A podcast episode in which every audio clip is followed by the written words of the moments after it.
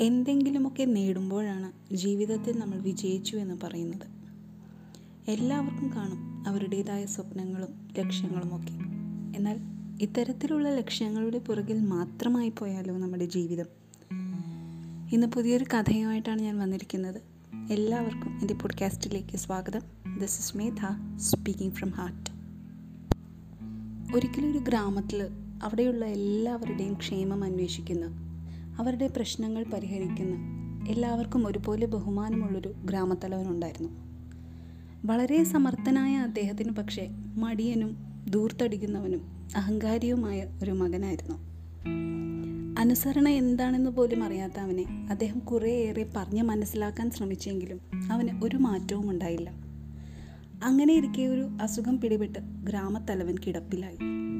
മകന്റെ ഭാവിയോർത്ത് അദ്ദേഹം എന്നും വിഷമിച്ചു. ഒരു ദിവസം അദ്ദേഹം മകനെ അരികിൽ വിളിച്ചിട്ട് പറഞ്ഞു നിനക്ക് ജീവിക്കാൻ ഞാനൊരു വഴി പറഞ്ഞു തരാം. ദൂരെയുള്ളൊരു ഗ്രാമത്തിൽ ആർക്കും അറിയാത്തൊരു നിധിയുണ്ട്. അത് എടുത്തുകൊണ്ട് വരിക എന്ന്. ഇത് കേട്ടപ്പോൾ അവൻ വളരെ സന്തോഷിച്ചു. അദ്ദേഹം അവന് വഴിയിൽ കഴിക്കാൻ ഭക്ഷണവും പല കാലാവസ്ഥയിലും ധരിക്കാനുള്ള വസ്ത്രങ്ങളും നിധിയിരിക്കുന്ന സ്ഥലത്തെ വഴിയും ഒക്കെ ഏൽപ്പിച്ചു. അവൻ യാത്രയും തുടങ്ങി. അങ്ങനെ ഒരുപാട് ദൂരം നടന്ന് മലകളും കാടും പുഴയും ഒക്കെ കടന്ന് മാസങ്ങൾക്ക് ശേഷം അവൻ ഒരു പട്ടണത്തിലെത്തുന്നു. കൊണ്ടുവന്ന ഭക്ഷണമൊക്കെ തീർന്നതുകൊണ്ട് വിശന്ന് വലഞ്ഞ അവനെ അവിടെയുള്ളവർ ഭക്ഷണവും വെള്ളവും ഒക്കെ കൊടുത്ത് സഹായിച്ചു. പക്ഷെ നിധി എടുക്കണം എന്നൊരൊറ്റ ചിന്ത മാത്രമേ അവന്റെ മനസ്സിലുണ്ടായിരുന്നുള്ളൂ. മറ്റാരെങ്കിലും അത് എടുക്കുന്നതിന് മുൻപ് തനിക്കത് അവിടെ എത്തി എടുക്കണം എന്നൊരൊറ്റ ചിന്തയിൽ അവനൊന്നും തന്നെ ശ്രദ്ധിക്കാതെ അങ്ങോട്ടേക്ക് യാത്ര തിരിച്ചു. അങ്ങനെ മാസങ്ങൾ കടന്നുപോയി. കാലാവസ്ഥകൾ മാറി മാറി വന്നു. അവസാനം ആ നിധിയുള്ള സ്ഥലത്തേക്ക് അവൻ എത്തിപ്പെടുകയാണ്. വളരെ എക്സൈറ്റഡ് ആയിട്ട് അവൻ അവിടെ എല്ലാം കുഴിച്ചു നോക്കും. പക്ഷെ നിധി കണ്ടെത്താനായില്ല. വീണ്ടും വീണ്ടും പരിശ്രമിക്കുമെങ്കിലും അവന് നിധിയൊന്നും കണ്ടെത്താൻ സാധിച്ചില്ല. താൻ വരുന്നതിന് മുൻപേ മറ്റാരോ അതെടുത്ത് താൻ വൈകിപ്പോയി എന്ന വിഷമത്തിൽ അവിടെ നിന്നും അവൻ അവന്റെ ഗ്രാമത്തിലേക്ക് യാത്ര തിരിക്കുന്നു. ഗ്രാമത്തിലെത്തിയിട്ട് മറ്റ് തിരക്കുകളൊന്നും ഇല്ലാത്തതുകൊണ്ട് തന്നെ അവൻ സാവധാനം അവിടെ നിന്നും മടങ്ങുന്നു. അങ്ങനെ മാസങ്ങൾക്ക് ശേഷം അവൻ തിരികെ വീട്ടിലെത്തി അച്ഛനെ കാണുകയാണ്. അദ്ദേഹം അവനെ കണ്ടപ്പോൾ സന്തോഷത്തോടെ യാത്ര എങ്ങനെയുണ്ടായിരുന്നു എന്ന് ചോദിക്കുന്നു. അപ്പോൾ അവൻ അച്ഛനോട് തല കുനിച്ച് എന്നോട് ക്ഷമിക്കണം ഞാൻ വൈകിപ്പോയി.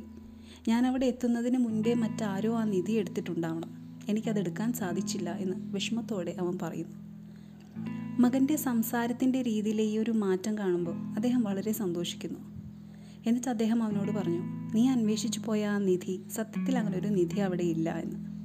ഇത് കേൾക്കുമ്പോൾ സങ്കടത്തോടെ അവൻ എന്തിനാണ് എന്നെ പറ്റി പറഞ്ഞ് പറ്റിച്ചത്? എന്ന് ചോദിക്കുന്നു. അതിനുള്ള മറുപടി പറയാതെ അദ്ദേഹം വീണ്ടും ചോദിക്കുന്നു യാത്ര എങ്ങനെയുണ്ടായിരുന്നു? എന്ന്. അപ്പോൾ അവൻ പറയും ഞാൻ പോകുന്ന വഴിക്ക് ഒന്നും തന്നെ കണ്ടില്ല. ഒന്നും ശ്രദ്ധിച്ചില്ല. കാരണം മനസ്സിൽ നിധിയെക്കുറിച്ച് മാത്രമായിരുന്നു ചിന്ത.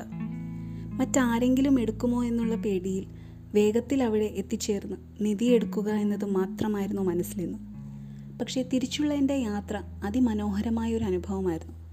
മലയും പുഴയും മരങ്ങളും പൂവിരിയുന്നതും ഒക്കെ കണ്ട് ആസ്വദിച്ച് പോകുമ്പോൾ ഭക്ഷണവും വെള്ളവും തന്ന് സഹായിച്ചവരോട് സമയം ചിലവഴിച്ചതും കാട്ടുമൃഗങ്ങളെ നേരിടാൻ പഠിച്ചതും തിരിച്ചൊന്നും പ്രതീക്ഷിക്കാതെ ആവശ്യക്കാരെ സഹായിക്കണമെന്നതും ഏത് കാലാവസ്ഥയിലും ജീവിക്കാനും ഒക്കെ ഞാൻ പഠിച്ചത് എന്റെ ആ മടക്കയാത്രയിലാണ്. ഈ ഒരു യാത്രയിൽ നിന്നാണ് ഞാൻ ജീവിതം എന്താണ് എന്ന് പഠിച്ചത് എന്നവൻ അദ്ദേഹത്തോട് പറയുന്നു. അപ്പോൾ മറുപടി എന്നോണം ചിരിച്ചുകൊണ്ട് അദ്ദേഹം അവനോട് പറഞ്ഞു നിന്നിലെ ഈ മാറ്റം തന്നെയാണ് ഞാൻ പറഞ്ഞ നിധി എന്ന്. ഇതുപോലെയാണ് ചിലപ്പോഴൊക്കെ നമ്മൾ. പലപ്പോഴും പണത്തിന്റെയും പ്രശസ്തിയുടെയും പിന്നാലെ പായുമ്പോൾ അറിഞ്ഞോ അറിയാതെയോ നാം നഷ്ടമാക്കുന്ന ഒന്നുണ്ട്. ജീവിതത്തിലെ ചെറിയ ചില സന്തോഷങ്ങളും അവയുടെ ഓർമ്മകളും. പണവും പ്രശസ്തിയും ഒക്കെ വേണം. പക്ഷേ എന്നും ജീവിതവുമായിട്ട് നല്ലൊരു ബാലൻസ് ഉണ്ടാക്കിയെടുക്കാൻ നാം പരിശ്രമിച്ചുകൊണ്ടേയിരിക്കണം. കാരണം കുടുംബം കുട്ടികൾ സുഹൃത്തുക്കൾ ഇവരൊക്കെയാണ് നമ്മുടെ ജീവിതത്തെ അർത്ഥമുള്ളതാക്കുന്നത്. There are things which are important but life is much more important than anything മറ്റൊരു എപ്പിസോഡുമായി കേൾക്കുന്നത് വരേക്കും this is Medha speaking from heart